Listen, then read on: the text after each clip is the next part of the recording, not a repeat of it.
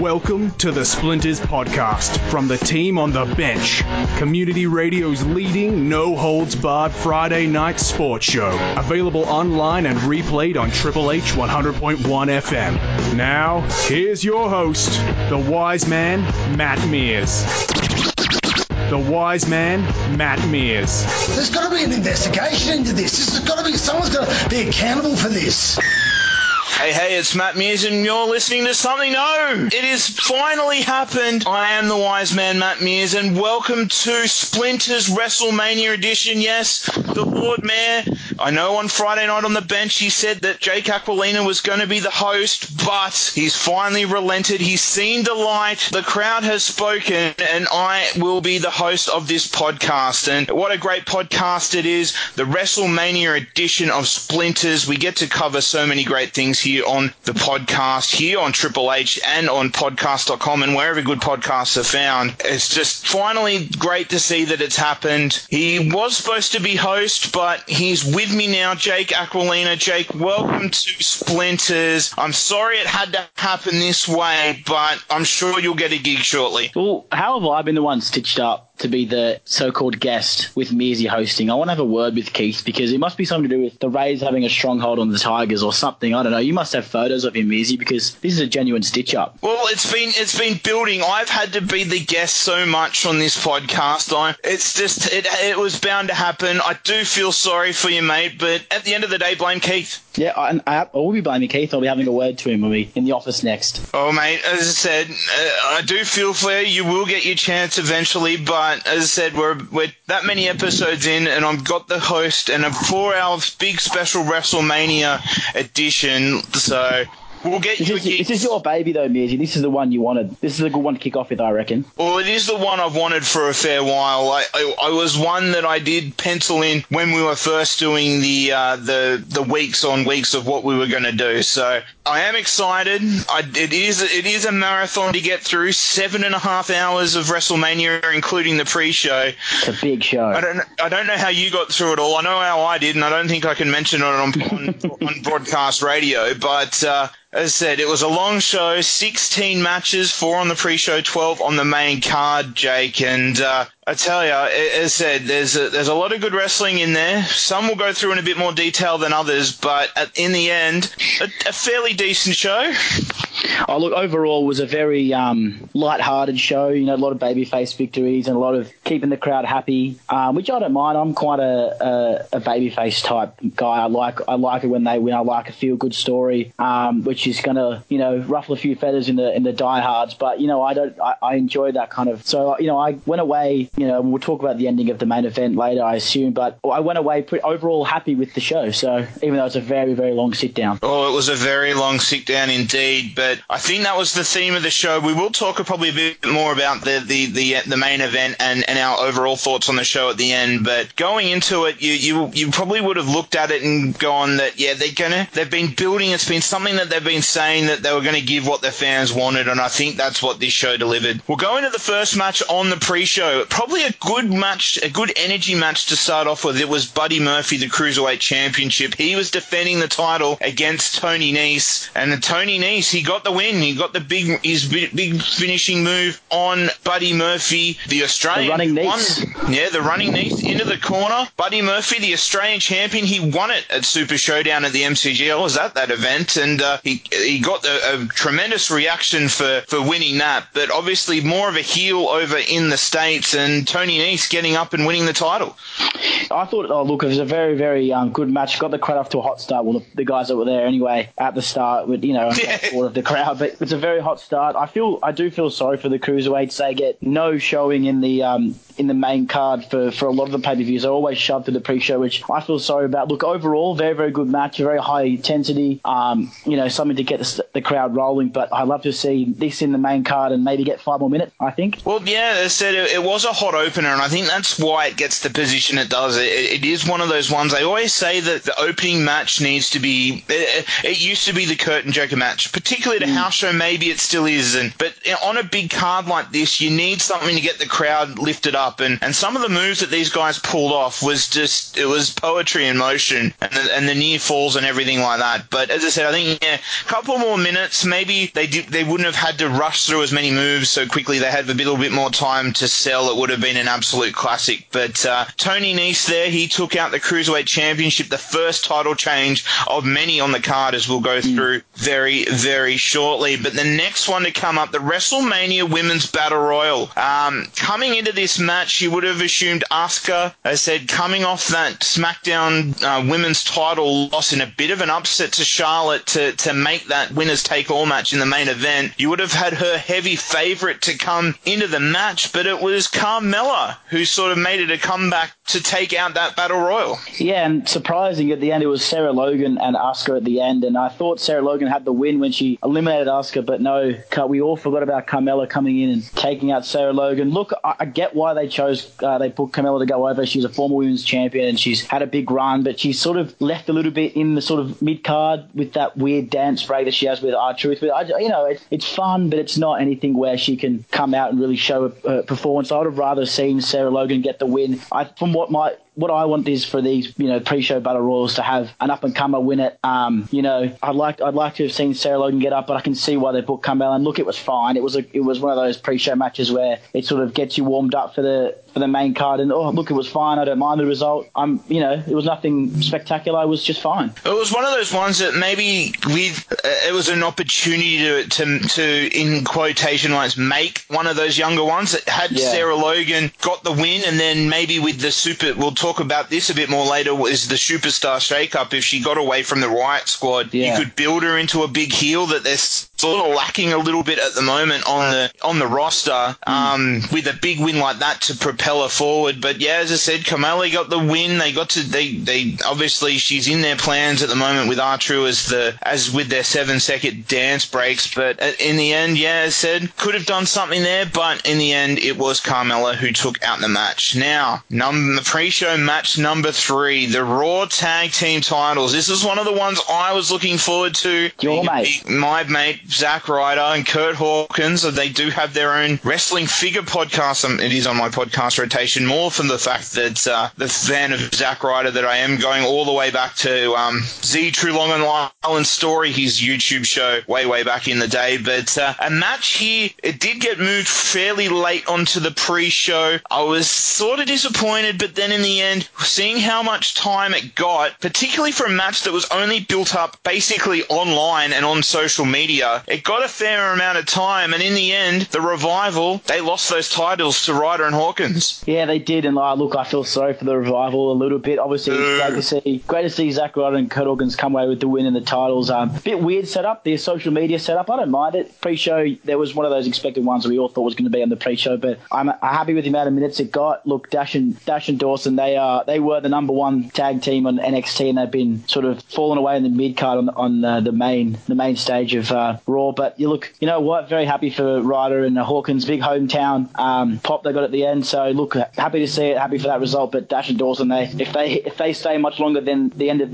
this year, I'll be stoked. Well, as said, Ryder and Hawkins, he broke that 269 match losing streak. Unbelievable, eh? It was something there. They were building up to something with those two there. So they probably could have done a little bit more in the last couple of Raws, but in the end we got that feel good moment, and we've got new tag team champions on Raw. Sort of the theme of the show is this feel good moments, isn't it, Mizzy?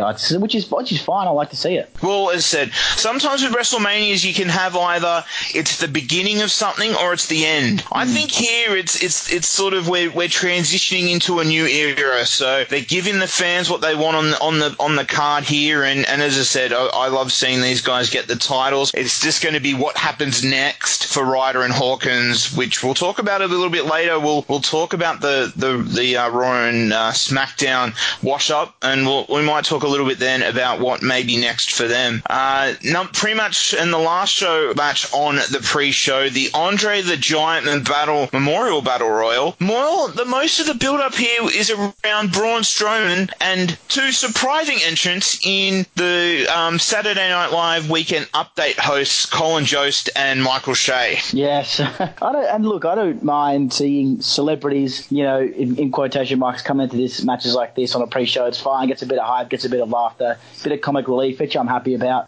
But, what, you know, one of the most predictable wins, I think, on the card, Braun Strowman overcoming everyone and eliminating everyone to win this one. Look, it was predictable. I like seeing the Hardy Boys get their entrance and come in the top, five. But great work from Colin and Michael to run out as soon as the bell rang and hide under the ring for the whole match. Almost pull off the win, but Braun Strowman, predictably too good, too big, and he came away with the trophy, which, look, to be honest, and I know I'm going to contradict myself, saying, you know, an up-and-comer should win matches like this, but I'm fine with this. It leaves him with the WrestleMania moment. It also leaves him looking strong, and he comes away with the trophy, and he can say that he hasn't lost at Mania and blah, blah, blah. So I'm okay with this, keeping him looking strong, which is fine, because, you know, a year and a half ago, I'd have said, oh, this is stupid, blah, blah, blah. This is terrible. But now he's really found his stride, and he's looking really good. He's not looking as green as he was a year and a half ago, but... And I'm happy with this booking. Well, what did you think about the comedy elements here with Colin Jost bringing out his therapist? And it wasn't Dr. Shelby. I was a bit disappointed in that. It would have been better if it was Dr. Shelby. But bringing him out when it was the final three, attempting to talk down the big man, but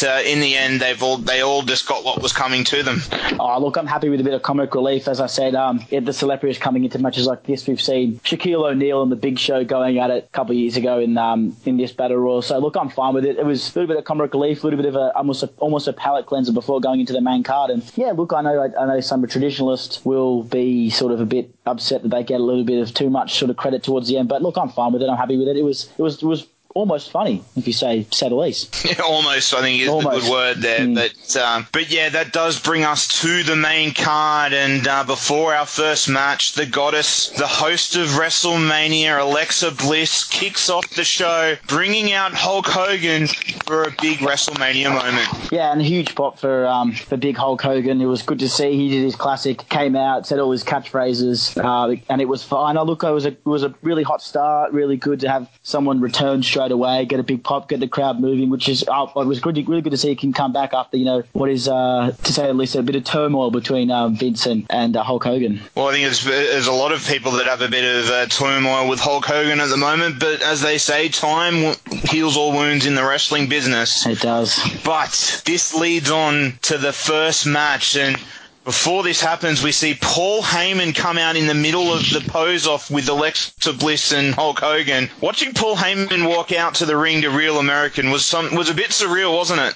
It was weird. I liked it, but I wasn't expecting it, and that's exactly what I want to see at the start of a big show like this. Well, as I said, it does lead to our first match. Paul Heyman comes out. He declared that if Brock Lesnar was not going to fight in the main event, as we know, the winner takes all triple threat for the two women's titles was going to be the main event, that if they weren't going to wrestle first, then Brock Lesnar would be wrestling first, and that's what we got. We got Brock Lesnar, the Universal Champion, taking on Seth Rollins for that Universal title, and what a way to start off the show. Oh, huge start, and obviously unexpected, and I really enjoyed the unexpected start to this. He came storming out, Paul Heyman, and said, right, well, I liked a little dig at WWE there, saying, you know, if he's not, he's going to go somewhere where he's ultimately respected. And I love when they do that. Very good little dig from Paul Heyman, which I appreciated. So, look, and great heel work again from Paul Heyman. He's one of the best on the stick, and he can come out and he can get boo from anyone. So, which is perfect. Great for Brock Lesnar and great for WWE. So that was a fiery start. And then tell you what a roller coaster this match was. And before it even started, it got going. Well, it did. Lesnar came out of the ring, unusual for him, and just laid it to Rollins before the ring bell and. The bell rang to start the match. As said, they played the underdog card for Rollins well. He took that couple of minute beating. When he finally did make it into the ring, he was down on one leg. He was looking beat up with a fresh Lesnar facing him. But then once that bell rang, something did click. Lesnar did give a couple of German suplexes, but when he went up for the M5, Rollins countered, shoved him into the referee, hit that big low blow like we saw on Raw and all took us three, on the go home Raw, and three curb stomps, and we had a new Universal Champion. Can't call it a curb stomp anymore. It's just the stomp. I think you'll find. Oh, I'm sure it is. It's a curb stomp. It's a curb stomp. Come on. I agree. I'm with you, mate. But officially it's called the stomp these days. A bit like the AA, which we'll go into a little bit later. But yes, obviously the ref bump changed the game, and then obviously a little bit of sort of heel work with the little low blow from Rollins, but fine with that. He's a little bit of a tweener. We've seen him both play the babyface and the heel role, which I'm fine with. Very good stuff. And then very, very feel good. He got the babyface win. He got the pop. He got everything he deserved. And look, to be fair, Brock Lesnar, he can go away. He can go away for a very, very long time. I've never been a fan of Brock Lesnar, even when he was against John Cena. I've never been a fan of him coming in and out, holding the title for as long as he did. When really he only turns up when he gets $3 million plus and rocks up for 15 minutes, destroys someone and go home, which I don't like it. But, you know, Rollins, perfect, good booking, good match, really like it. It was really quick, which I'm fine with. It got a hot start outside the ring, and then a really short sort of official match, you know, in quotations, official match from when the bell rang to from bell to bell, so which I'm fine with. Very, very good start, and it's surprising, but very, very good. Well, I think everybody sort of had the feeling that Rollins was going to win this match, but as I said, an interesting way to start. It'll be interesting to see where Brock Lesnar will go next. As I said, I think that ultimate comment we'll see him pop up next. But I thought he would have got a fight booked. I'm pretty sure there is talk that he'll have a fight in August, but with some of these Saudi Arabia shows up and the big money they offer for those, maybe we'll see him one more time. Before then, you'll never know. But Seth Rollins will have a world title on Raw every week now. So it'll be interesting to see where they move with him in the coming weeks. Match number 2, a grudge match here. AJ Styles versus Randy Orton. And it said they started the build of this one up probably after the Royal Rumble. Both guys sort of not in the world title picture, but both former world champions. And as I said, it was one for the ages, a dream match of sorts, with the different backgrounds of the guys. The AJ Styles, the indie guy, Randy Orton growing up in the WWE. Yeah, it was good. It was that perfect little babyface versus heel. A grudge match. It's sort of a dream match between these two. And look, Randy, obviously, he does a great heel work with the poke in the eye and things like that. So, but obviously, a very, very good match. Randy Orton going for that super RKO, but missing out, and the phenomenal forearm does it for AJ Styles. He was the right choice to win. And look, it was a good match. I wasn't overly invested in it. It was one of those ones where it's a singles match just to sort of, end a grudge. But look, it was very, very good and very entertaining. But it was one of those ones perfect as a sort of a palate cleanser after such a big start. I think that was probably, you're starting off the crowd hot. It's that sort of match where you want something to continue the momentum, but it's not like you're going from that big Universal title match into another big stipulation match. It's just something that's there, something that needed a place in the card. It is something that maybe if you go back and watch it by itself, it'll be a really good match. And it was a good match, but just in the pacing of the show, particularly with what's still to come, probably one of those sleeper matches where you'll go, well, it was there. But I think it was probably one of those ones that it'll be better in by itself if you just go back and watch it, like in a couple of months, if you want to watch a decent match, if you've got the time. It got a little bit slow, and what didn't help was the crowd weren't overly invested, especially because half the crowd couldn't see because of the lights versus the sun, and there was all that blow up from the crowd. But it was fine. It was one of those ones, as you say, a sort of sleeper match where you can go and watch it in a couple of months' time, and look if you want to watch a good technical match. Well, next up we've got the SmackDown Tag Team Title match. The Usos coming in as the champions. They retain their titles against the teams of Aleister Black and Ricochet, Rusev and Shinsuke Nakamura, and The Bar. Probably a bit of a, you would have thought that maybe the tag titles would have changed here, but in the end the Usos retain, and it's really just, it was a match that was there. Again, it wasn't anything super special. No, it wasn't. And look, I always got a positive outlook on things like on big shows like this, and I'm fine with this result. Having watched it, I thought, look, if I wanted anyone to win, it was going to be the Usos. They're a very good heel team. They really care about having that strap on them at all times. So it's very good to see someone who's trying to make the tag titles relevant again, especially when you got 2 shows, 2 tag titles. It worked when they had, it worked in that sort of early 06 era, and they struggled a bit when they only had 1 set of tag titles. I like the 2 set of tag titles. I like the Usos having it. They care about it. You know, looking at the teams, obviously Aleister Black and Ricochet coming up from NXT, they've only been in there sort of, you know, relatively recently. Shinsuke Nakamura and Rusev aren't really a big team in the Bar. They've won it a couple of times, and they're sort of not really sure what they're going. They're sort of there to be there as well. They're sort of, they've been stuck a little bit after losing their title run, and they're not sure what they've been. They were on both shows on the Fallout, which we'll go into a little bit later. They're on both shows. They're not really sure where they're going to be. So I think the right choice was made here. I like the heel work from the Usos, but again, yeah, like you said, it was there. It happened, and we can move on from it. Well, listen, just one interesting tidbit with Aleister Black and Ricochet. They had a match for all three tag belts in 1 week. They on the Raw, the Go Home Raw on the Monday, they fought for the Raw tag team titles. On the Friday night at NXT Takeover, they fought for the NXT titles, and then on the Sunday they wrestled for the SmackDown tag team titles. 0-3. Interesting there. 0-3. Yeah, 0-3 though, but it is just showing that they said they are there, and I think they'll feature in weeks to come after the Superstar shakeup, and they actually get assigned a brand. Next up, match number 4, Falls Count Anywhere, The Miz versus Shane McMahon, and this was one that was really built up. Probably they started the storyline at the beginning of the year with The Miz. He was really picketing for Shane McMahon to become his tag team partner.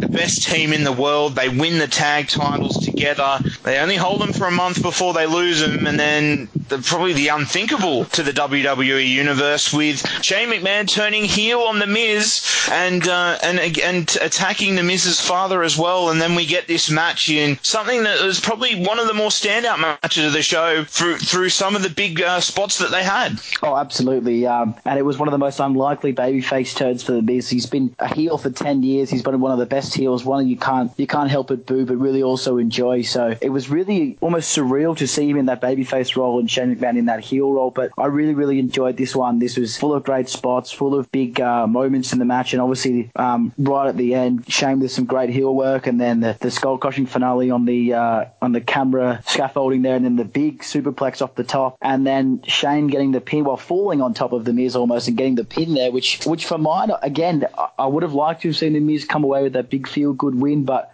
a nice heel win thrown in there after a couple of babyface wins, and as a lucky win almost for Shane, falling on top of The Miz like he did. So, look, I'm happy with this result. This is a very, very exciting match. It was very well played out. A lot of story development. Obviously, Shane and The Miz's dad were in there in the squared circle a little bit, which I thought was excellent before The Miz came in and stopped it. This was the right length and I think the right result. I don't think this is where the storyline stops for mine. I think this is one that will continue until The Miz gets his big win. But I think, very, very good. I really, really enjoyed it. And it was, I think it was a really, really good match, to have after those ones. A little bit quiet and then really build into this Falls Count Anywhere, and the great use of the arena and great use of the weapons, and it was very, very good, I thought, Mizzy. Oh, same here. As I said, you do need in these long cards maybe a bit of a gaga match. You get out of the ring, you can use some of those elements around it, and as I said, you don't normally see them in this sort of form. As I said, they are trying to build him to be the big baby face. They want him to be the good guy. You normally see him running away from these type of situations, so to see him get out there, use the arena, take the suplex off the camera platform there. As I said, Shane did get the lucky win. They left The Miz strong, but as you said, Jake, I think there's going to be more coming from this feud, and as I said, if they're going to deliver like that again, then I'm well and truly waiting for that one. Oh, absolutely. This is a very, very good storyline, very good feud. No, I almost hope it keeps going, because this is really good storytelling from both players, I think. I have to agree with you there. Next off, we've got the women's tag team titles. You got the Boston Hug Connection of Bayley and Sasha Banks coming in as champions. They're taking on Nia Jackson, Tamina, the returning Beth Phoenix and Natalya, and the new champions, the Iconics, in Bayley and Peyton Royce. What a surprise here, the Aussie duo taking out the tag titles.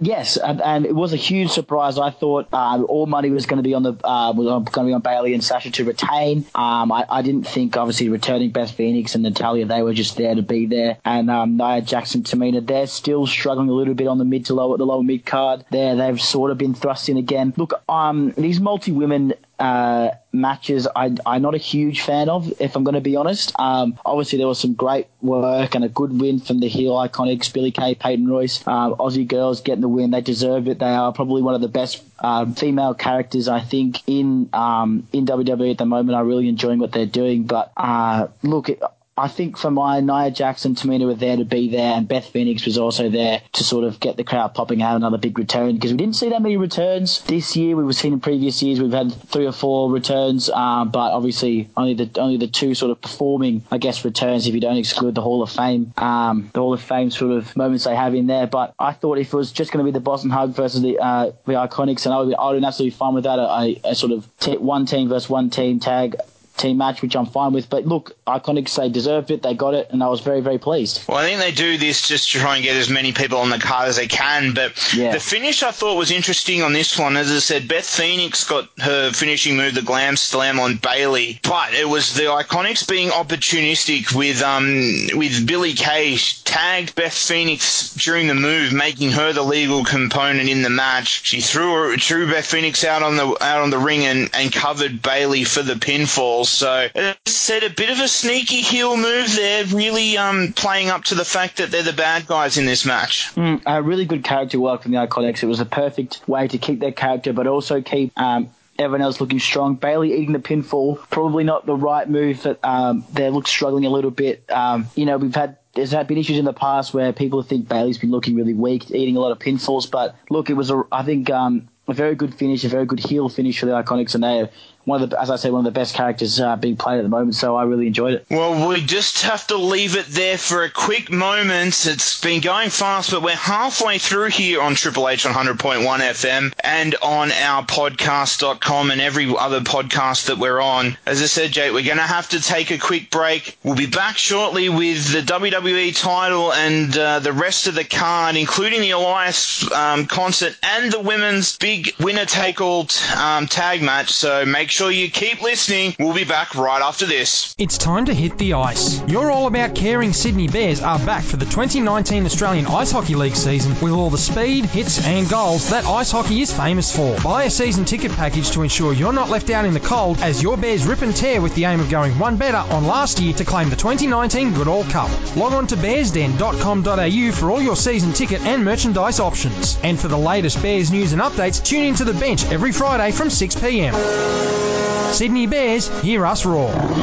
Sponsors of Triple H. Well, welcome back here to Splinters. Whether you're on Triple H 100.1 FM or on any of our various podcast sites, I am the wise man, Matt Mears. I'm here with Jake Aquilina. We are going through WrestleMania. Yes, it was the big WWE event from last week, but the show of shows. It is the show of shows, but we're getting a little bit late, but better late than never. Yeah, oh, absolutely. So you can never stop talking about the grandeur of them all, eh? No, and as I said, it was a spectacular card. If you've just joined us, we're about halfway through covering. We'll also go into the Raw and SmackDown afterwards, maybe as a little bit of a bonus content there, because there's just so much to talk about. And with saying that, we better keep going because we're only up to match 6 of the main card. It's Daniel Bryan defending his WWE Championship against Kofi Kingston in probably one of the quickest 12-year rise or 11-year rises that you've ever seen, Jake. Oh, yeah. Kofi Kingston, he was sort of a mid-card. He was never really thrown into that world title sort of looking until really Elimination Chamber, really, is when he sort of came into his own. As a singles performer, he was always good, around that mid-card. He's had an IC title run. He had a United States Championship run. He's had, obviously, a lot of tag title runs with the New Day. And the rise he's coming from that sort of mid-card through the New Day and then shot straight into the title picture at Elimination Chamber.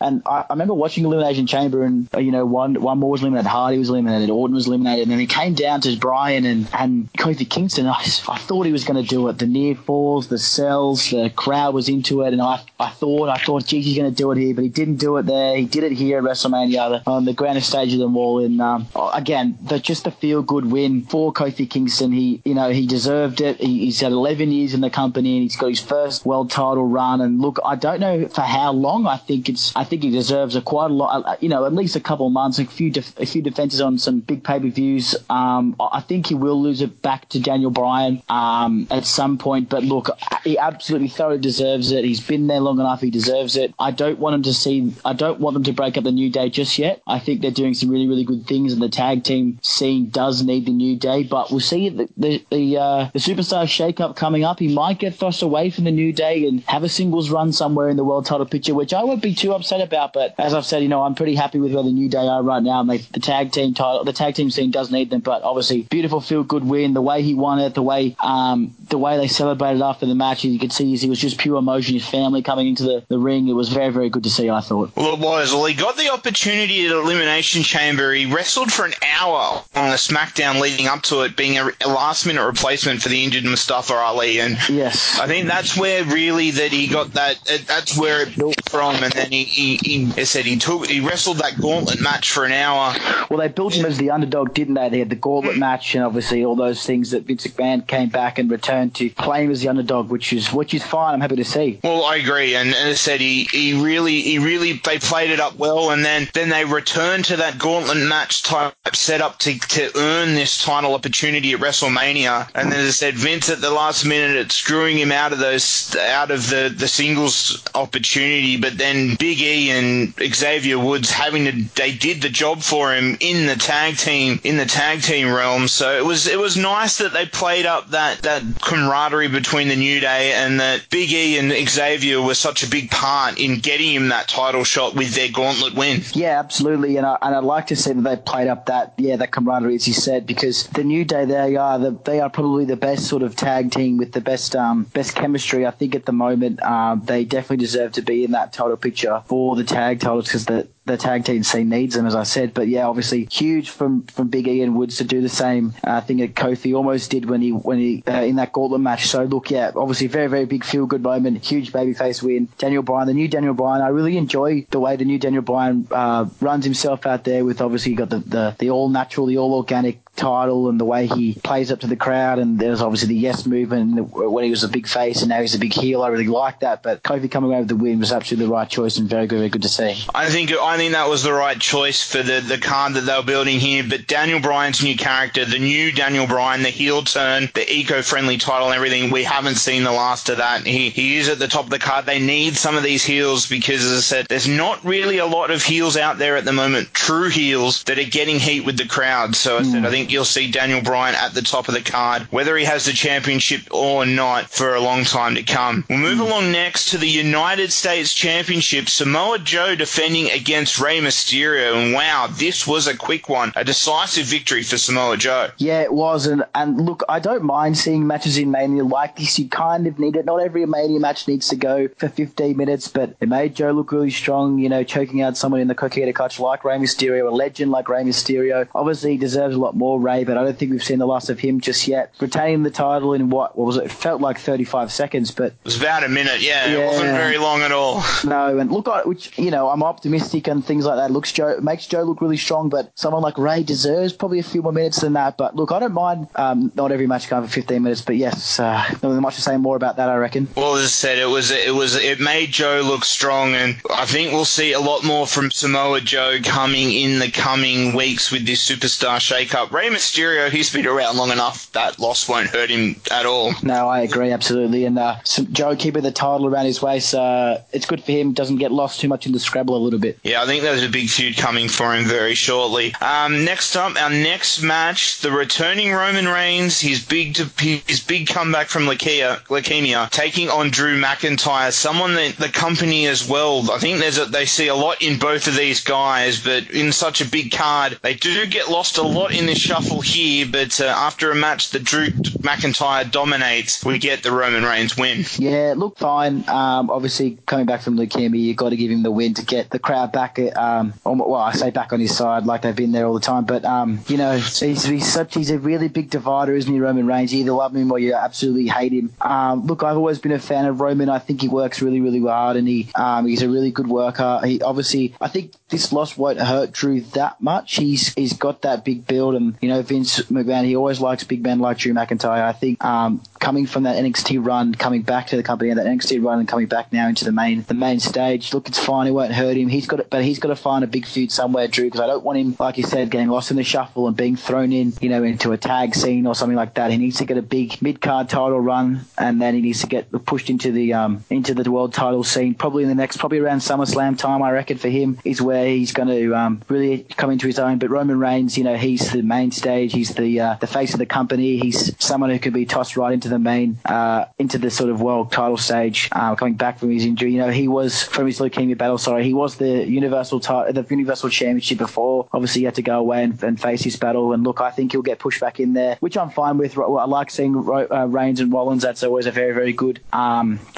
feud. I know it's going to be very well respected because those two are good friends, and look, I'm happy to see it. I'm looking forward to where this goes off, but really it was a match to sort of calm everyone down, and they all knew the result was going to be a Roman Reigns win before we got into what's coming up next. Well, as I said, I think you're right there. It's how they come out of WrestleMania, and you know, with Drew being that typical Vince guy, the big guy, they're going to both be booked strong in the lead up to SummerSlam and over the US summer months. So as I said, I think we'll be seeing them featured both heavily and both strongly in the near future. But next up, it's not an actual match. It's the Elias WrestleMania concert. As I said, there was some build up to this with his vignettes throughout Raw, throughout New York City. And then the vignettes at the start, it was that weird sort of, it was one Elias and there was two Elias and there was three Elias. It was an Elias-a-thon. It wasn't an Elias-a-thon, but it was something different there, showing his multi-talentedness. As I said, he couldn't get a band of his own, so he made his own one up of the three Eliases. And he gets the crowd going too. He gets plenty of heat, plenty of booze, and then obviously, as all the WWE crowds, they love a catchphrase, and that walk with Elias is really catching on. And I'm fine with what he's doing at the moment. I don't want him getting pushed too far down the main card, but what he's doing now is fine and it's enjoyable. Well, that's what it is. It's a break almost. Everybody loves wrestling. We love matches, but it is the soap opera.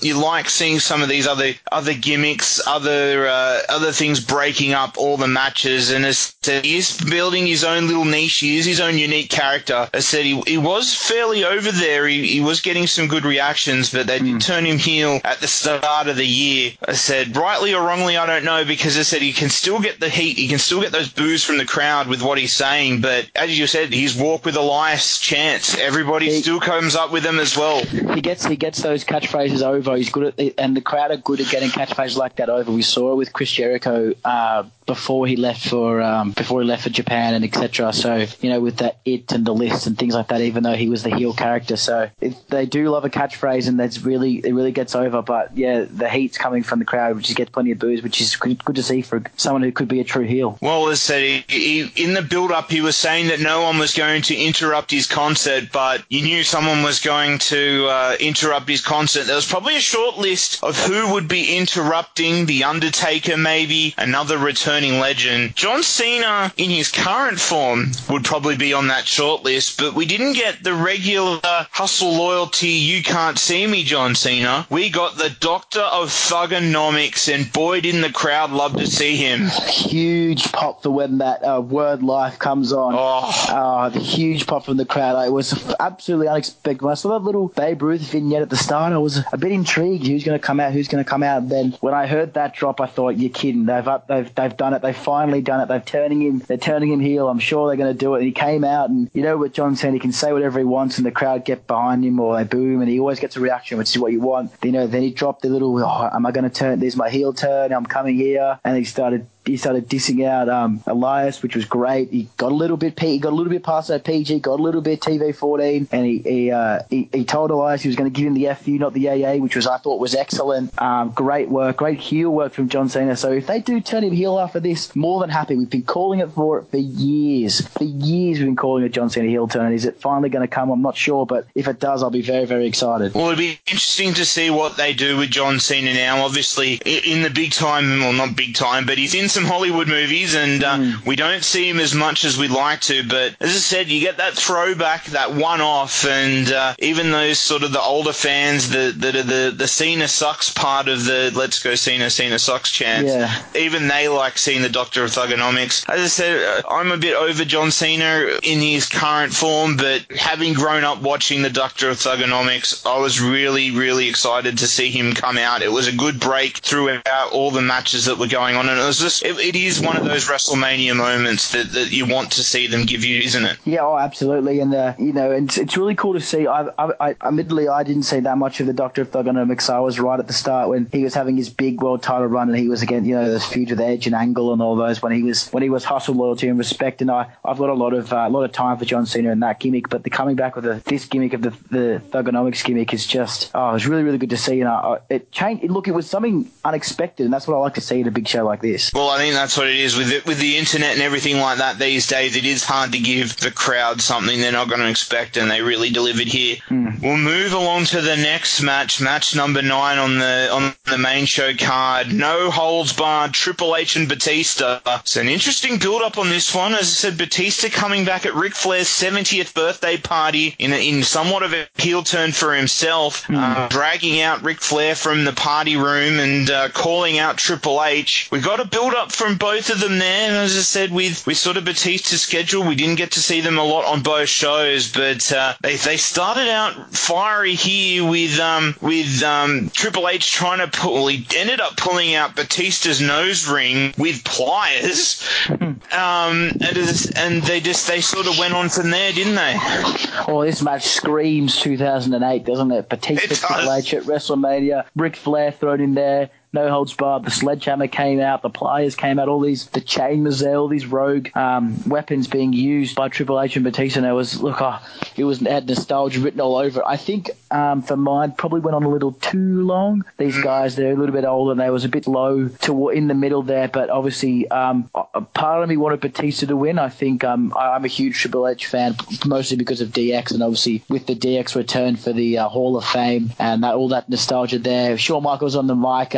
Doing the commentary was probably a bit lackluster. He didn't really give much. He's got a lot of knowledge, but he didn't really give that much on the mic, unfortunately, because I was really excited when I saw he was going to be sitting down on the behind the table. But look, probably went a little bit too long, but yeah, I think Triple H coming over the win, it does smell a bit like he's twisted a few arms in the backstage. But look, fine. I'm glad to see Triple H keep going a little bit longer. I think his retirement will become quite soon, and obviously Batista is a part-timer now. Obviously, he's got galaxies to guard and Endgame and things like that. So, look, I thought Triple H getting the win was fine. It was fine. It probably went a bit too long, but I'm very happy to see a bit of nostalgia thrown into this mania. Well, there's certainly a lot to talk about in this match. Well, Batista, he did come out after this match and said he has retired, so that's probably why you see Triple H getting the win there. It is sort of the wrestling etiquette that if you're going out, you go out looking at the lights on your back, so yeah. Sort of did the wrestling thing there.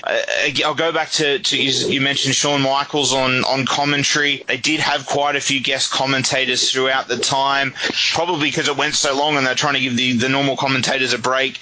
I didn't think he added so much. You were sort of expecting him to get involved at some point, and he didn't. That was other than the odd glare from Batista at him, so it did feel like a bit of a waste, but we did get Ric Flair coming out at the end, getting the sledgehammer for Triple H and helping him secure the victory as a bit of a payback for what we saw Batista do at his 70th birthday. Yeah, and it was good to see Rick come back, the big woo.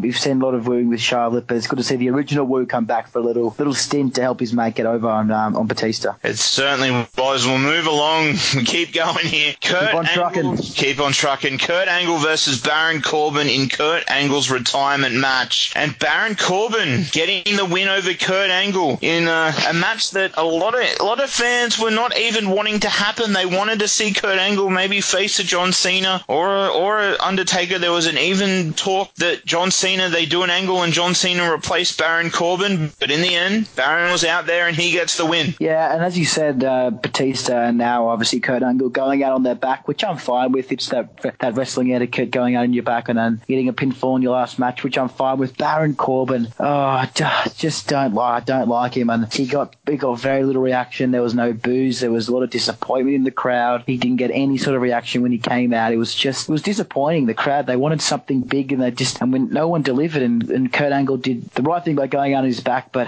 Baron Corbin, I just don't know. They're really, really trying to push him as that sort of that corporate Baron Corbin, and this gimmick is just not working, and I just don't think Baron Corbin was the right choice here. He did a lot of good heel work. He played that little "you can't see me" in front of Angle when he was in the corner, and then obviously beat him with the End of Days, and then Angle gave it that short speech with the "please, you tell me you suck again, and so I can hear it for one last time." But yeah, look, I mean, it was a bit disappointing, really. Well, but if you take the emotion out of it, it's Kurt Angle's end of his 20-year career. He's had so many great opponents, and you'd want to see him take on one of them again. Storyline-wise, this was the only real storyline that was going on here. You go back to when Kurt Angle was GM, and you had Baron Corbin as Stephanie Sheriff or whatever the hell she appointed him to be, and they had that rivalry. So storyline-wise, it made sense, but I think sometimes, and in this case, WWE,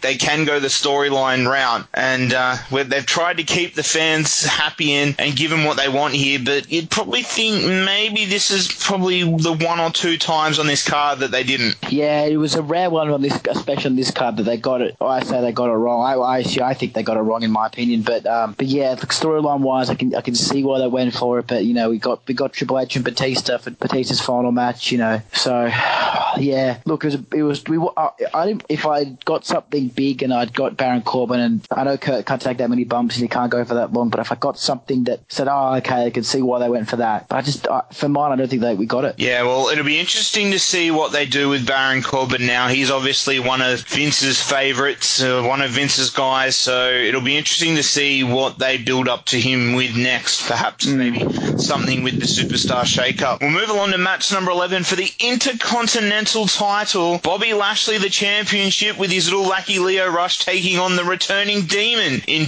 Finn Balor. We haven't seen the demon come out for a little while, but in the end, the demon got the job done, and Finn Balor took home the Intercontinental title.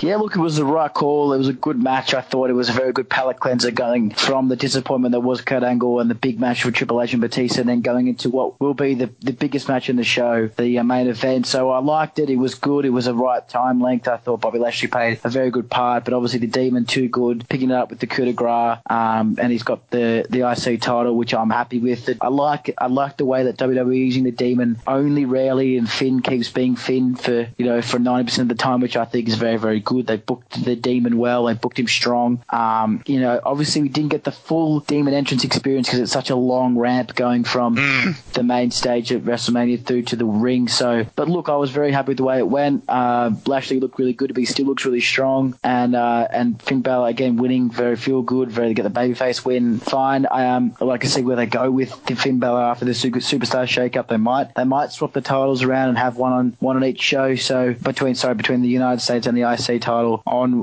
one on each show, which I'm fine with. It'd be very good to see where Finn Balor goes with this and who he takes on in his next big feud. Well, you did bring up a point there about how they use Finn Balor. They use the demon very rarely. When do you think that would be the next perfect time to bring out the demon? Would it be a SummerSlam? Would it only be a WrestleMania thing? As I said, in NXT, it was basically every takeover he would wrestle as the demon, so that was 4 to 5 times a year. Would you like to see it that much, or would you rather it maybe just the one or two big shows a year? For mine, I'd probably use it 1 or 2 times a year. I wouldn't mind seeing it 4 or 5 times a year, but I would like to see. I would like to be unpredictable. That's what I would like for, first and foremost. I'd like to go, oh, they're going to use the demon now, or they're going to use the demon next show, or what's it going to be? So look, SummerSlam probably be the right time to use it. He's got to have it's got to be a big opponent. You can't just come into sort of someone thrown into the mid card title. Like, I think Bobby Lashley would be the right person to use the demon against. Samoa Joe, they've had big battles in NXT, so again, the perfect person to use the demon with. I think timing wise, probably 1 or 2, but it's got to be the right opponent and it's got to be unexpected. So you can't throw him into, say, against some sort of mid-cut like R-Truth or someone who's previously held the United States title, or Rey Mysterio's went for the United States title. It's got to be the right opponent. I think someone bigger than him and someone who's got it's got the advantage over him in previous matches, like Samoa Joe or like Bobby Lashley. That's the time to use, and not say, okay, we're going to use the demon 3 times and it's going to be here and here. Do you know? Does that make sense? I think it's got to be against the right opponent, and it's got to be unexpected. That's what's so good about the demon. It's unexpected. Yeah, I think you agree. It's when he really needs to pull it out, when he needs to overcome all the odds. So I don't think we won't have seen the last of the demon, but as I said, we'll be definitely looking forward to when we see him again. But that brings us to our main event. Winner takes all. Raw and SmackDown Women's Champ titles on the line. Ronda Rousey, the Raw Women's Champion. Charlotte Flair, the SmackDown Women's Champion, and Becky Lynch, the Royal Rumble winner, all in the ring at once. And Becky Lynch, what the crowd wanted, the crowd got, took home both titles, and now is Raw and SmackDown Women's Champion. This, for mine, probably was match of the night, and it was the perfect result. Becky Lynch, she is my absolute favourite in the women's division. She is this character, this sort of Deadpool-like anti-hero character. The man character that she's playing at the moment is perfect. She's very good behind the keyboard. She's very good behind the stick, and then she backs it up with wins and big matches like this. I know we want to talk, a little bit in depth about the finish, but I think the way the whole match was set up, the way the winner takes all, I thought, again, another multi-women match. I would have liked to have seen a one-on-one, but I'm fine with this multi-women and the unification of the women's titles. I think it's going to be a good thing, and I think if they do run with this unification and the champion can if they book it right, swap between shows and take on big names on Raw and big names on SmackDown, and not unify one title to one show And look, you can go on and take your Alexa Blisses and your Ronda Rouseys and come back and take on your Carmellas, your Naomis, and your Charlotte Flairs. And that way, with this Money in the Bank, which is the next pay-per-view, the winner of the Money in the Bank, they don't have to choose. They go, bang, all right, I'm going straight into a storyline with Becky Lynch. Even though she's been thrust into this storyline a little bit with Lacey Evans, which I don't mind. Lacey Evans, I haven't really seen a lot of her recently. She likes coming out, showing her face, and then going backstage, and then she's straight in with Becky Lynch, which I like to see where this is going to go. But the finish, Mizzy, I want to get your thoughts on the finish, because it was abrupt, to say the least. Well, it certainly was. By design, I don't know. I think it ends up actually, it was out of nowhere, but in New York time, it was 12:30 midnight. It was a long show. It did seemingly come out of nowhere, which I don't think is the worst thing in the world. There is footage around where Ronda Rousey doesn't have both her shoulders pinned. You haven't seen that on Raw or SmackDown in the highlights, fallouts, in the fallout. So I don't actually think it's the worst thing in the world, because it gives Ronda Rousey, obviously the rumor is, and well, so I don't think it's a rumor now, she broke her hand in the match. I don't think it's the worst thing. It gives Ronda something strong to come back with, it maybe a SummerSlam, and have that one-on-one match. I think you alluded to it a bit earlier, Jake. That was what I would have loved to see. Just Ronda Rousey, Becky Lynch for the one title. We didn't get it. There was no need for Charlotte to be in there, really. No, I think it was just that they see Charlotte as their big player. They needed to get her in there as well for the exposure. Fair enough. I wasn't disappointed that she was there, but in the end, that's what I would have preferred to see. But it does leave the door open now for that one-on-one match, and with that finish, it gives the perfect response for Rousey to come back and say, "You didn't pin me. I want my title back." So yeah. SummerSlam, something in that regard, and we finally get that one-on-one. But as I said, it was beautifully done. The triple threat does give you the no disqualification as well, which they used well. They put, I said, Charlotte Flair got put in through a table. We got to see a few things like that we wouldn't have seen normally in a one-on-one match. So it had the build-up. It had to be the main event. It delivered in the end. Will it be one of those memorable WrestleMania matches? Will it be a top 10 WrestleMania match? Probably not. But it was the perfect end to the this, it was the perfect anointment for Becky Lynch to be the woman being the man, and I don't think they could have finished it any better. No, I think, I don't know if it was a little bit of botch from Ronda Rousey, but I do like where you're going with that. Maybe they chuck her in and she gets the briefcase of the Money in the Bank and has that opportunity, but I also like to say, you never beat me, you never pinned me, my shoulders are up, blah, blah, blah, going into SummerSlam, which I also would be happy with. And I just, the unification of the women's title, I also can see they take good place, but if they decide to give one away or take one back after Money in the Bank, I also wouldn't be disappointed to see Ronda Rousey versus Becky Lynch. We saw the armbar come in very briefly. We didn't really see that disarmer that Becky Lynch uses. So look, obviously overall a very good match, a very quick end, a very abrupt end, and unexpected. But you know, I didn't mind. Look, I was happy with the result, and that's all that matters, I think. I think that's what it is. You got that feel-good moment with Becky Lynch holding both titles at the end. Becky's already said that she'll be on both shows. I think that's, with her popularity, that's what they want for the moment. Absolutely. She does. And I think what they do with both the titles, they'll worry about that at a later date. Well, if you're listening on to Triple H, that's the end of the WrestleMania Splinters podcast. I hope you've enjoyed it. I know you have, Jake. Absolutely, I have. But if you're listening on podcast.com, or if you're listening on Triple H, go get the podcast version, because we're going to do a little bit of overtime. Raw and SmackDown afterwards, the Fallout editions always have some big talking points. So, as I said, if you're listening on the podcast versions, keep listening. If you're on Triple H, make sure you go download to hear our versions of the Fallout of those shows. So if you're on Triple H, thank you very much for listening. We'll see you for Splinters next Tuesday. And if you're on the podcast version, here we are. We'll take a quick break. We'll be right back with that Raw and SmackDown breakdown right after this. It's time to hit the ice. This Sunday, the 21st of April, your Sydney Bears open their home campaign in the Australian Ice Hockey League as they face the visiting CBR Brave in the AIHL Grand Final rematch at the Macquarie Ice Rink. Gates open at 4:30 with puck drop at 5pm. Tickets start at just $25 for adults and $12 for kids, with children under 5 free. Save time and book online at bearsden.com.au or pay at the gate. Sydney Bears, hear us roar. Sponsors of Triple H.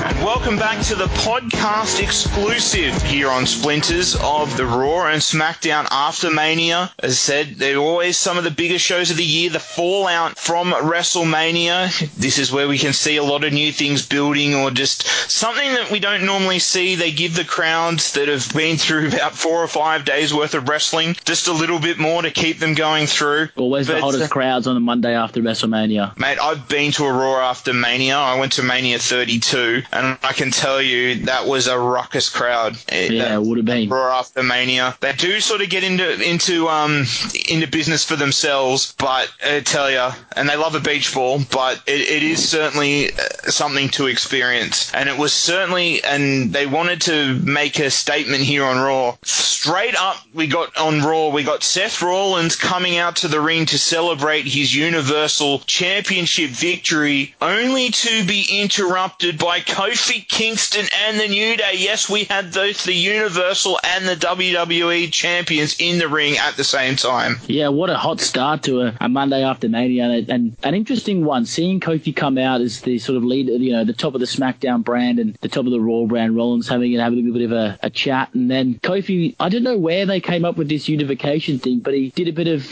do you fancy a match, and do you fancy trying to unify these titles, and I'm not 100% sure how I feel about it just yet, to be honest with you.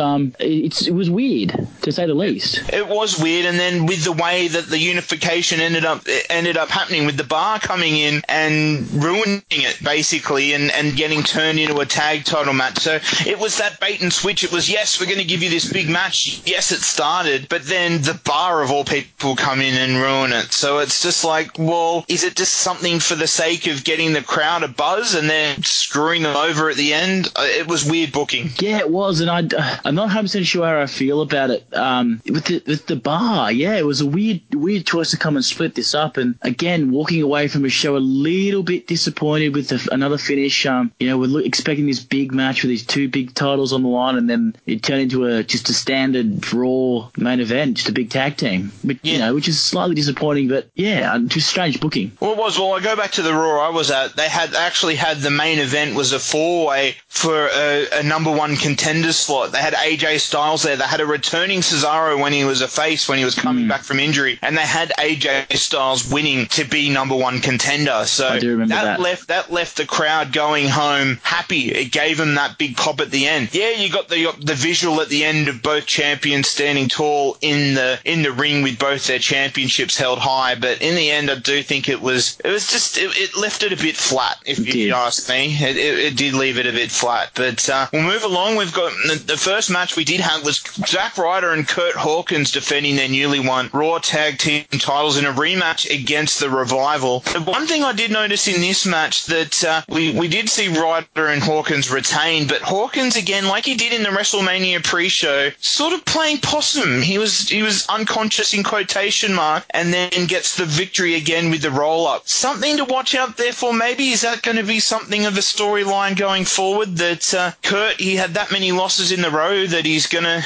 start using questionable tactics now that he started winning, and maybe it's going to be a storyline there that he'll continue to use more and more questionable tactics and maybe get a bit of heat with Ryder. Yeah, and I'm fine with that. To be honest, playing a little bit possum, winning via shenanigans is always a way to keep a storyline running on, which I'm fine to see happen every so often in a different storyline. Maybe they're looking to push Ryder and Hawkins heel and see if they can bring that somewhere, and they can take on some different opponents in the tag title realms, which I'm fine with. I'd like to see it. And maybe they are going to push with this sort of win by shenanigans. Maybe they're going to turn them heel. They could win their DQ and things like that, or count out, and really get some heat on them and push them towards what they really could have been if they started booking them like this 3 or 4 years ago, when they really when they came into that tag team and they pushed them as big heels. And I'd like to see them come in, because Zach, they're both big workers. They both work hard. They have played silly characters, but I would like to see them have a big push in that sort of heel persona. Well, as I said, they were edgeheads going right back to 10 sort of years ago, even longer, when they first came in, and that's sort of where they rose up to notoriety, and they were in main events. They were tagging with Edge against, like, The Undertaker and stuff like that on pay-per-view or on SmackDown shows. So they've proven before that they can do it and be in those main event spots. So, as I said, as a big Zack Ryder fan, I do hope that this goes somewhere and we don't just get a couple of months and then he goes back to being on main event and me having to find those matches somewhere. A bit like he was with Mojo Rawley as well, and that didn't work out too well. No, it didn't. As I said, they were there as a tag team, and then they broke up and they did nothing with them after that. Yeah, we are getting those great Mojo Rawley vignettes, aren't they? That's always fun to watch. Oh, God, I don't know. When you're running them for 2 months and nothing's come from them, that tells you something, doesn't it? Yeah, it does. And the similar thing happened with the woman whose name escapes me, red hair, was on SmackDown, then got rid of her, and she was awful. Half of them. The redhead, what's her name? Oh, it doesn't matter. Anyways, they had the vignettes playing, all red everything, and then she never actually fought anyone. Oh, Mandy Rose. Oh, no, Eva Marie. Eva Marie, that was the one. Yeah, yes. Eva Marie. Shambles. Oh. I was like, oh, here we go. Maybe they're playing her as a heel, and they're gonna play out this for a few weeks, and she's gonna finally fight someone. Then she got done for violating the wellness policy, and then never came back, and it was just all over. But I hate to see that happen to Zack Ryder and Curt Hawkins, because they could be pushed as big heel. I think so. I think there's money in them. I think they'll do something, but I think there's planting some seeds here, so it'll be interesting to see where they go with them in the coming weeks. Next up, we got Elias, who after having his big WrestleMania concert interrupted by the Doctor of Thubonomics, he was out here to make sure that his concert on Raw would go uninterrupted, even going as far as saying that whoever interrupted him would be a dead man. Well, guess what? He was interrupted by the dead man, The Undertaker. It was interesting to see Undertaker coming out for this spot. He was not on WrestleMania. The first time since WrestleMania 18 we didn't see the dead man on the big show. And I wasn't really expecting, there was no rumours that The Undertaker was going to be there. I would have loved to have seen him come out at WrestleMania, but look, I'm happy. I'm fine that he didn't come out, and then he came out the Raw after WrestleMania, a huge return. When that gong finally goes off, it's going to be a big segment. And when Elias said, "Oh, the next person's going to who's going to interrupt me will be a dead man," I thought, "No, surely not." And then you hear the gong go off, and here he comes, the dead man. And look, I think this is going to be a push to whatever their next big Saudi Arabia show is going to be, and I think it's going to be Undertaker versus Elias in that. And Elias is copping a little bit of the legends at the moment, which, look, I'd love to see. I'm more than happy to see The Undertaker come out and wrestle one more time. Well, that was where I was going as well. I think I agree 100%. The next big Saudi Arabia one, which we usually see, I think it's the start of May. Mm. That's going to be the big show, and it's good for Elias. He's been in that sort of upper mid-card slot, hasn't had that many big opponents, and when he has, he's been beaten pretty convincingly. He needs a program with someone like The Undertaker to really make his way up the card and to really be one of the major players. So I'll be looking forward to that one in the coming weeks. Next up, we had Baron Corbin coming out, gloating about his victory about Kurt Angle. We did get to see Kurt Angle come out one last time, but he was attacked by the debuting Lars Sullivan. So Lars is an interesting prospect. He was supposed to come up from NXT with EC3 and Nikki Cross and Aleister Black and Ricochet. There were some backstage issues. We never saw him debut, but he certainly made a bang here, coming out and attacking Kurt Angle. Yeah, and I think maybe this is where they're going to go with Baron Corbin taking on Lars Sullivan and a couple of big men going at it, which I wouldn't mind seeing, and seeing Lars come away with a program against Baron Corbin, who's sort of in the mid card, and everyone's a little bit off him at the moment after retiring Kurt Angle. So I'd like to see where this goes, and I'd like to see Lars Sullivan come out with a few wins and maybe come away from this feud if they're going to go down that path with Baron Corbin, come out maybe on top, which I'd like to see, because he deserves the call up, and he's finally got it the night after WrestleMania. Well, it's going to be an interesting one. Another heel character, which they're sort of lacking at the moment, as I said, wanting to take out the legends. So it's going to be interesting to see where this Lars Sullivan character goes. Because there wasn't that many. Sorry to interrupt you there, Mizzy, but there wasn't that many debuts or returns or call-ups to speak of, really, from NXT. I mean, as we're about to speak about the return of Sami Zayn coming back, but no huge sort of debuts really that I could sort of remember, apart from Lars. Well, as I said, they've been debuting a lot of guys before WrestleMania. I reckon we'll see one or two come up in the Superstar shake-up as well, but as I said, we have a pretty packed roster as it is, so it'll be interesting to see how that plays out in coming weeks, because as I said, there's only so many guys you can feature, even with the brand split, so maybe we'll see some guys go back to NXT in the Superstar shake-up, because as I said, NXT's starting to be its own big brand in its own right. Oh, absolutely, and I wouldn't mind seeing, I've done it before, and I wouldn't mind seeing it again, and even, you know, a couple of guys who are just sort of getting lost in the mid-card could be pushed back, and you know, seeing what Triple H can do with them, bringing them into sort of being a big superstar like Drew McIntyre, who returned to WWE NXT and came back to the main roster, and I wouldn't mind seeing that again, you know. We're all waiting for the day where Triple H takes over from Vince and he's going to be the big dog on WWE, because he just does it so much better on NXT. Yeah, well, NXT has those sort of hardcore fans that you can play a bit of a different style to. When you're in the WWE, you're trying to please every taskmaster, so I think when the day comes, it's going to be a different product with Triple H, but unfortunately, I don't think we're going to get quite the NXT, but I'd be interested to see what does happen in the shake-up. There's a couple of guys like a Heath Slater or maybe a Tyler Breeze that they're not really doing much on the main card roster, but as I said, you give them a featured spot in NXT and they could really do something special. Well, correct me if I'm wrong, Mizzy, but I believe Tyler Breeze was an NXT champion, yes? I don't know if he was champion, but he was one of the featured players in NXT while he was there.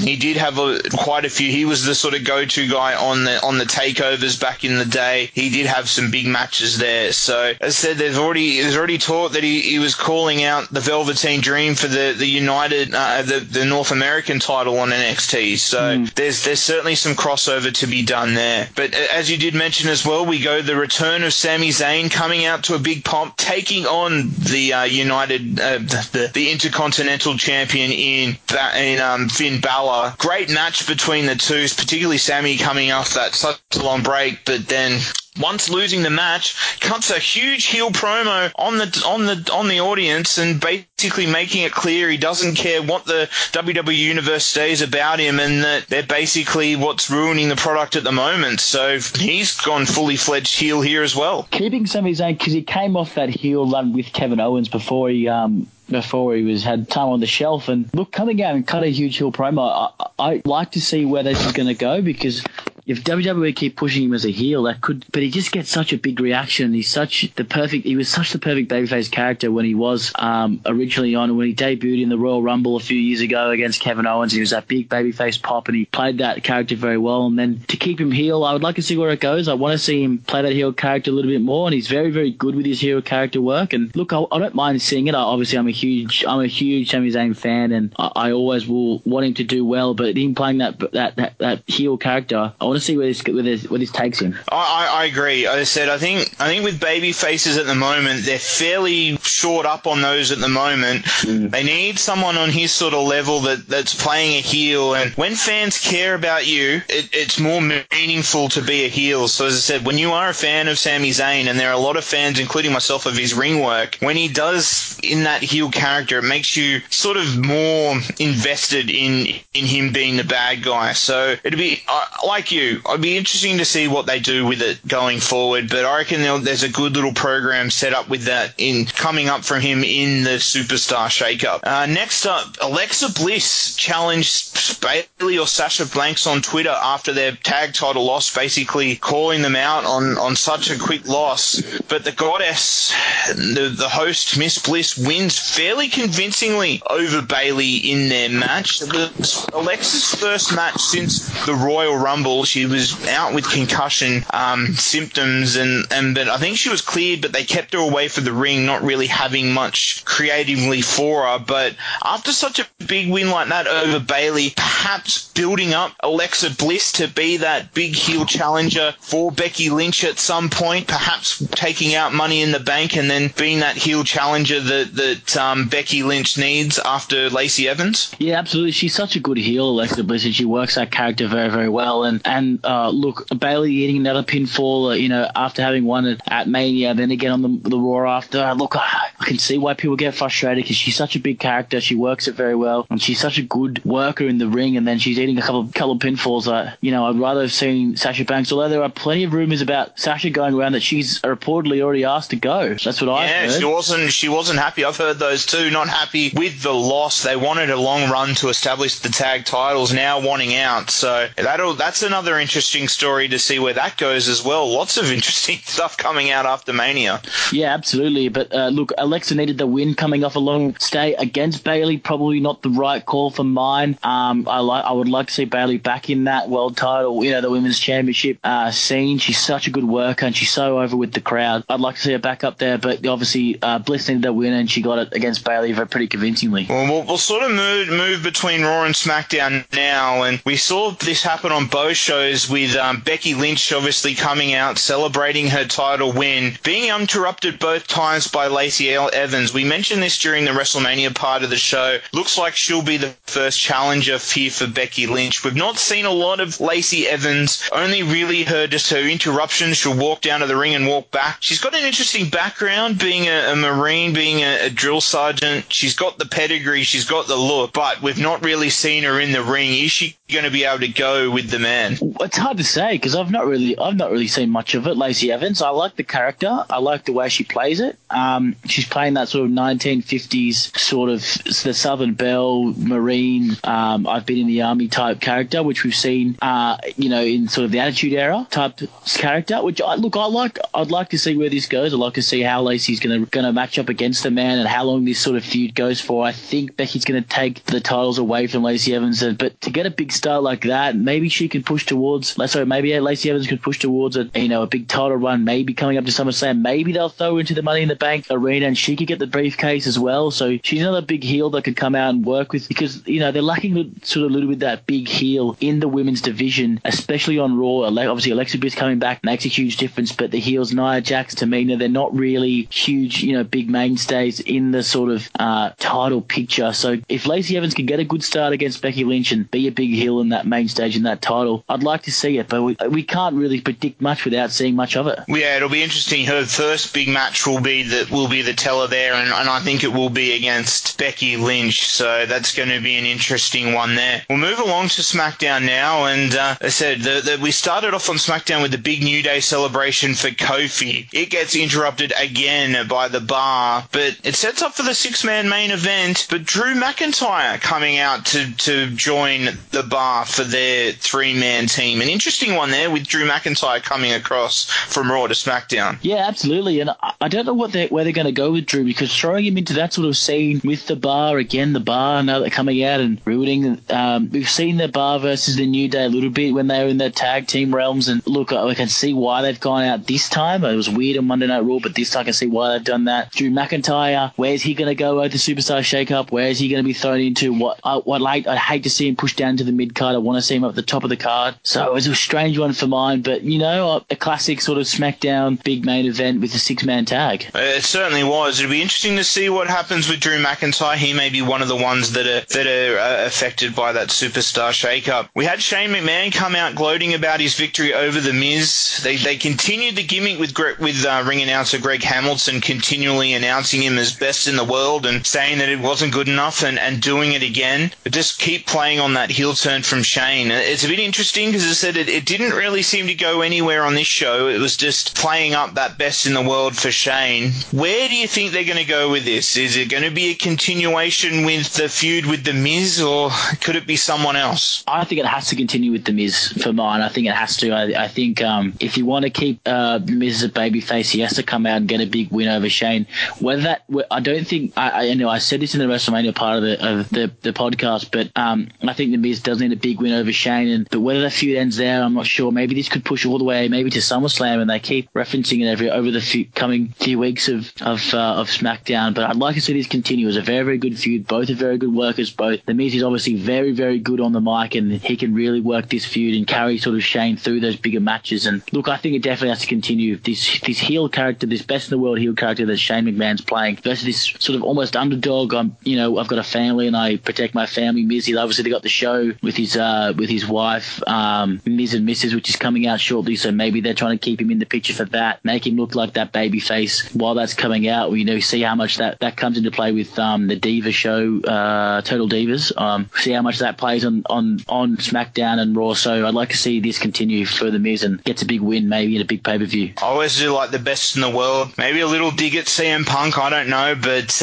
it'll be definitely interesting to see where they go with that. The CM Punk chants were loud and proud in SmackDown, but Shane, he did well to knock him off pretty quickly. He certainly did. Next up, the Iconics defended their new titles basically against two jobbers, the Brooklyn Bells or something like that. I can't even remember what they were called. Yeah, the Brooklyn Bells, I think it was, just a couple of hometown heroes. Hometown heroes that got squashed pretty quickly. But the storyline coming out of this is the returning Paige coming out and saying that she's bringing a new tag team to SmackDown to take on the Iconics. Who could it be?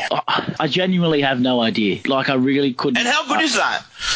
That's the best part, I think. I think this is the best part, that we don't know who is going to be. It could be anyone. Ember Moon and Kairi Sane, I think they're the favourites up there. I think they could be up there coming up from NXT. Some of NXT, I'm not really sure who else it could be. Maybe a returning tag team. I don't know. And I think that's I think it's a good thing. Paige will be managing them, so I'd like to see where this goes. This actually makes me look forward to Tuesday night when we find out who's going to show up and take on the Iconics. Yeah, it'll be an interesting one to see what Paige can come up with. Obviously, there is a rumor the Sky Pirates from NXT will be the one. They even had a little farewell at the last NXT taping, so that'll be interesting to see. If it is them, then the Iconics are going to be in for a beating. But as I said, it's great to see some excitement, some unknown coming through, which is what we, with everything that happens at the moment, we sort of lack a little bit of that. So we'll be tuning in next week to make sure we'll be tuning in tonight to be seeing what's going on. Yes. I just want on this, I obviously going into SmackDown, we want to see someone obviously new come in, but I also, having said that, want to see the Iconics go with a decent title run. I don't want them to lose it over the next 2 weeks and then just push back into the mid-card. I want to see them hold it for a good few months, maybe up until SummerSlam, maybe even push it all the way to sort of, I'm not sure, I don't know where they're going to go with all these new pay-per-views, but maybe towards the end, maybe even pushing it up to Royal Rumble and holding it until then even. I'd be happy to see them hold it until even towards the end of this this year. Yeah, well, it'd be interesting to see what they do. Is that that's the sort of the trouble we had with Bayley and Sasha Banks. They wanted to be long-term champions to really establish the titles. Maybe it's going to be the Iconics that do that. It's got to be someone, I think. Yeah, it's got to be someone. Someone needs to hold them for a while. They can't just bounce around, or otherwise they won't be taken seriously. Last but not least, we have R-Truth and Carmella coming out. They were celebrating her Battle Royal win with the 7-second dance break. So Samoa Joe, the US champion, comes out and interrupts there and beats up R-Truth very quickly. Has a big gloat about his victory over Rey Mysterio from 2 nights before. Does claim that he'll plead his next challenger even quicker than that. That brings out Raw's Braun Strowman, leading to the brawl. A good segment here, because as I said, you're not really expecting someone like that to come out, maybe teasing that Raw shake-up a bit more. Perhaps we could see Samoa Joe move across to Raw to take on Braun Strowman. That would be certainly a matchup for the ages. Oh, absolutely. And I'd like to see how they book that. Braun and Joe both looking very strong after big showings at Mania, and obviously they're crowd favourites, both Braun and Joe. So I would like to see it, and teasing a bit of the superstar shake-up. You never know who's going to turn up where and things like that. Braun coming out, a little bit of a swerve almost from WWE, going, oh, we're going to chuck a Raw man out there, right? Teasing the superstar shake-up, really thinking, okay, here we go, it's going to happen, and who's going to show up? We don't really know who's going to show up where. So yeah, as you said, a very, very good segment. Good way to finish. Good way to finish a huge Mania weekend of wrestling, and really setting up the superstar shake-up next week. Yeah, the following week. Yeah, just before we go, one prediction for the superstar shake-up for us. One prediction. I'd like to see Braun go to SmackDown, to be honest with you. I know it's a huge call, and he's the right person to be on Raw, but if he goes to SmackDown, he could really hold that brand up and make SmackDown be that big brand like it used to be in the early 2000s, when they had The Rock and they had The Undertaker and Batista were carrying that. Then they had Triple H, Shawn Michaels and things like that holding up Raw. So I think Raw's got enough superstars. I think you could have Rollins, Reigns and the Hardy Boys and guys like that that can hold up Raw. Then you got Braun Strowman and Samoa Joe can hold up SmackDown. I think it'd be really cool to see if he does go to SmackDown, but I don't think they will logically, but it'd be really cool to see. No, I think we'll see that feud on Raw. I have 2 predictions. I think we'll see both the US and IC title change. So we'll see Finn Balor on SmackDown. We'll see Samoa Joe on Raw. And with the big move to Fox coming up in October, I reckon the big change will be Roman Reigns. Roman Reigns will move to SmackDown. Of course, yes, they are going to Fox. I did forget about that, and it was mentioned the other day. Yes, correct. The big move to Fox. I've got to bring someone big over. And Roman Reigns, I think that's a good call. I think he... Well, it gets him away from... Yeah, and it gets him away from Rollins as well. As said, with Dean Ambrose leaving and everything like that, it just lets Rollins be his own man on the top of Raw, and then Roman Reigns can be on SmackDown, and he'll be there as one of the mainstays when they move across to Fox. So as I said, we'll be tuned in. It'll be another great piece of entertainment. Hopefully we'll get a few surprises. I'm sure we will. But I think call-ups too. All right, yeah, we'll get some call-ups. We'll get some surprises from NXT. Hopefully we'll see some people going down to make NXT even better. But again, it'll just keep us tuning in. But I think after that long, I think we've finally come to the end of our big WrestleMania review special. Jake, it's been an absolute pleasure to be on here, and I do think you need to go find Keith and hit him up about how you lost the hosting gig so close to making your debut. I've lost it twice to you, Meezy. The rugby one booked in too, but logistically it didn't come together and you took my spot. Well, yeah. Now you've taken my spot on the Mania podcast. Hey, well, I apologise for this one. I will say that the Lord Mayor finally throws light on this one, but hey, I had to do a podcast with Shane. That was interesting, with Shane as the host. So I think I took one for the team there, but I'm sure there's some big ones coming up, mate, that we'll get you on, and I'm sure that you'll get your hosting chance sooner rather than later. Well, I'm waiting for it, Keith. It's up to you now, mate. Here we go. But no, obviously it was almost a WrestleMania length podcast, this one, with the extras that we got in there talking Fallout. But Meezy, it's been a pleasure, mate. It's been very enjoyable and very good to talk to you. Mate, it's been an absolute pleasure with you, Jake. That is the end of our Splinters WrestleMania edition. Extra long, WrestleMania sized, as Jake said. We'll be back next week, another huge podcast. You can listen to us on 2 Triple H 100.1 FM, 8 o'clock Tuesdays, or you can find find us wherever good podcasts are found, podcast.com. We're on TuneIn, Spotify, and iTunes as well. You'll see our great new logo there. Jake looks great in his Forest Rugby cartoon uniform. We'll get you that T-shirt very, very shortly, Jake. But for now, this has been Splinters. We'll see you next week.